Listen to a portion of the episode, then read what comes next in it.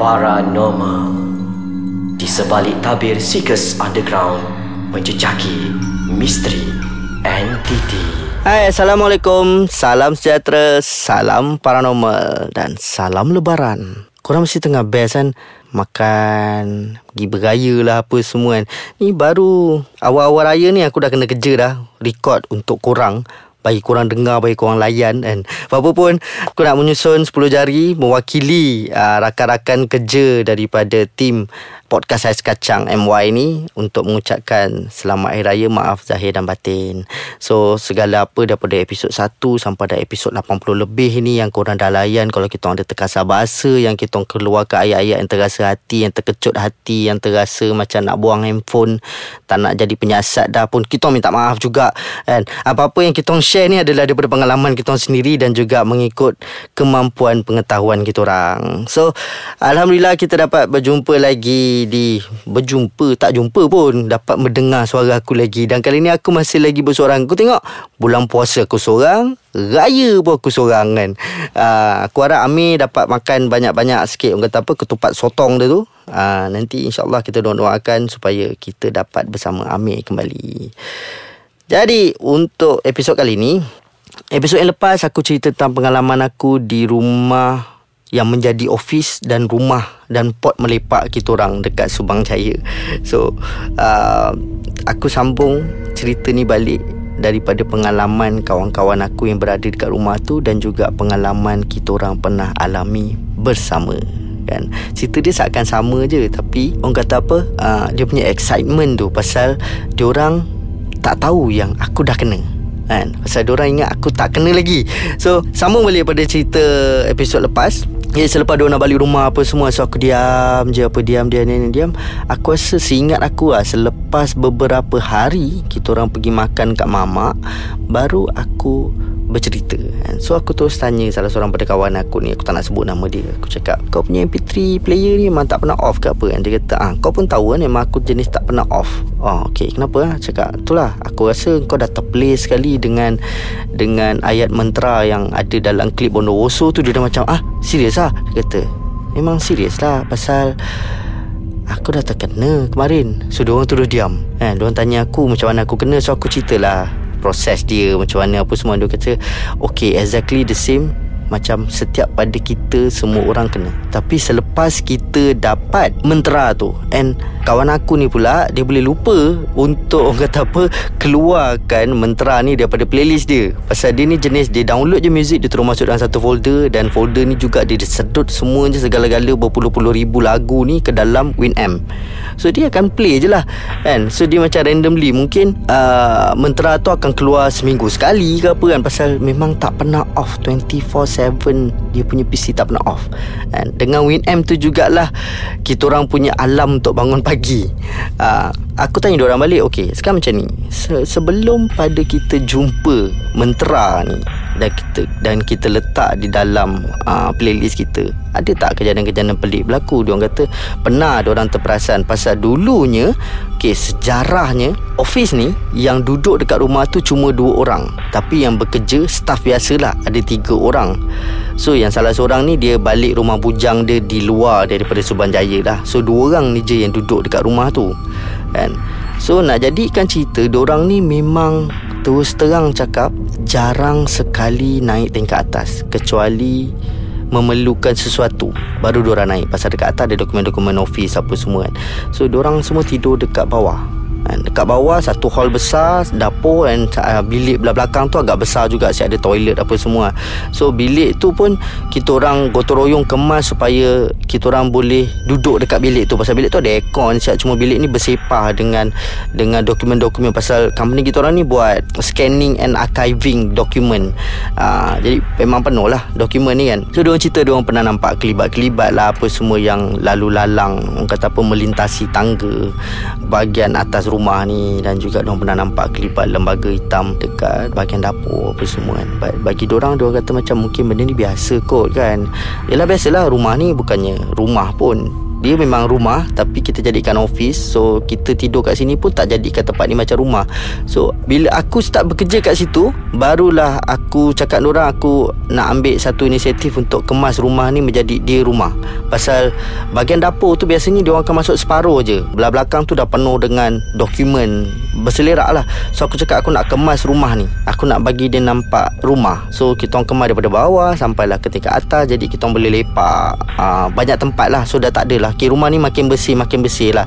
Not to say that waktu aku sebelum aku masuk rumah ni sangat kotor, tak. Di rumah ni bersepah dengan dokumen. Lepas tu bila dah kemas apa semua, diorang cakap diorang dah tak jumpa dah benda-benda tu. Sampailah Mentera ni termasuk dalam playlist kan. So aku akan sambung cerita sedikit lagi. Lepas ni kita akan berehat sebentar. Alright, so bila dah dapat tahu cerita pada diorang, diorang dah dapat tahu cerita pada aku. So kita orang dah macam rumah tu dah bersih lah, kita orang dah kemas apa semua.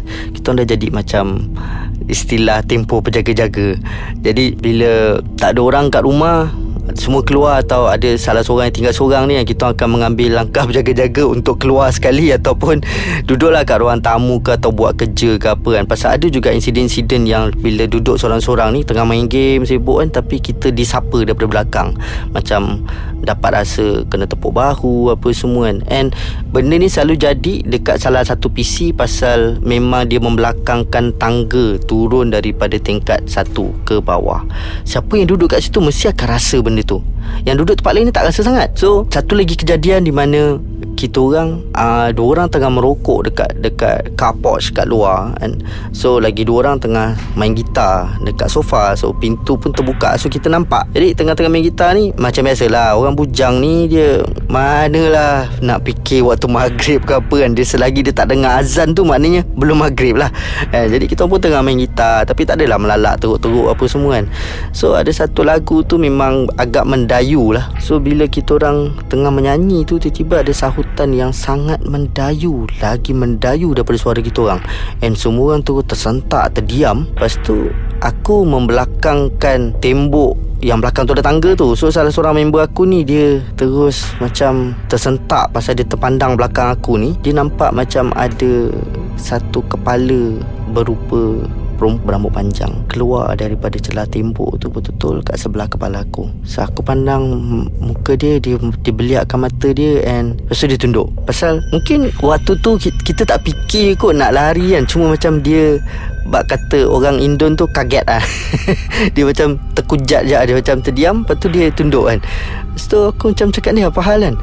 And straight away keluar isap rokok, dia terus cerita aku macam, dia terus kata macam tadi belakang kau ada kepala perempuan tu keluar. Memang dia menjengah, tapi aku tak nampak muka dia, cuma nampak dia rambut panjang apa semua kan. So kita tu macam, and kejadian ni bukan jadi sekali, kejadian ni jadi 2-3 kali juga. Aku terperasan pasal kepala perempuan ni bukan dekat tangga tu, aku terperasan dekat dapur kan. Pasal aku ni jenis masuk je office pagi, walaupun aku tidur dekat office tu juga kan. So bangun pagi dah siap, sebelum bos datang aku akan buat air apa semua, nak bagi sedap ada breakfast apa semua kan. Tengah kacau teh dengan kopi ni apa semua kan. Jadi aku perasan macam pasal dalam rumah tu tak ada siapa pun rambut panjang. Zaman tu aku memang botak licin. Member aku lagi seorang ni pun rambut macam crew cut, yang seorang lagi rambut biasa-biasa pendek. And bos kita orang semua jenis rambut pendek, tak ada siapa pun rambut panjang. So apa kejadiannya aku nampak orang kat dalam rumah office kita orang ni tengah jengah aku dekat dapur, tengah duk kacau air ni, berambut panjang meremang bulu rumah aku. Setiap orang dalam rumah tu semua pernah alami benda yang sama. So sampailah satu masa tu kita orang tanya bos kita orang sendiri, pernah tak benda-benda ni jadi dekat bos? Diorang kata kita orang dah biasa dah. Ni bos aku ni salah seorangnya orang Kedah kan. So dia kata kami dah biasa dah. Ni hampa semua ni bukan nak semayang-semayang ke apa semua. Kami kat sini yang semayang ni. Hampa semua tak semayang tu yang kena tu.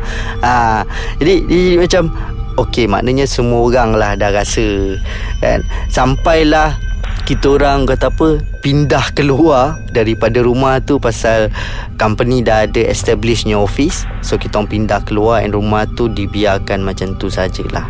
So dah ada.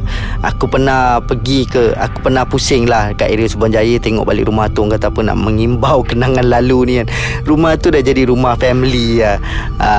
So aku tak tahu lah apa jadi kat rumah tu sampai sekarang. But itulah pengalaman aku bersama rakan-rakan aku di dalam sebuah rumah yang kita orang panggil office di waktu siang dan malam adalah tempat tidur dan tempat melepak kita orang di waktu weekend kalau kita orang malam balik rumah. And so itu saja daripada aku untuk episod kali ini, kan. Alhamdulillah kita dah pun sampai ke penghujung episod, kan. Dia punya debaran raya ni masih ada lagi ni, kan. So lepas ni aku nak pergi bala dendam sikit untuk mencarilah rakan-rakan yang masih lagi berada di Lembah Kelang. Aku nak beraya pula rumah diorang, kan. So macam biasa, kalau korang ada sebarang pandangan, pendapat ataupun cadangan, atau korang nak share cerita korang, korang boleh je post dekat Facebook page kita orang. So boleh masuk ataupun like page Ais Kacang MY. Instagram dan Twitter handle yang sama, alias Ais Kacang MY. MY dia besar, eh? Ataupun boleh layari ke website rasmi iaitu www.aiskacang.com.my. Dan kalau korang nak tukar phone ataupun apps ni rosak ke apa ke, bolehlah download balik. Pergi je dekat Play Store ataupun App Store, cari je Ais Kacang MY. So insyaAllah kita akan bertemu lagi di episod akan datang bersama aku Syai di dalam podcast Ais Kacang segmen paranormal. Assalamualaikum.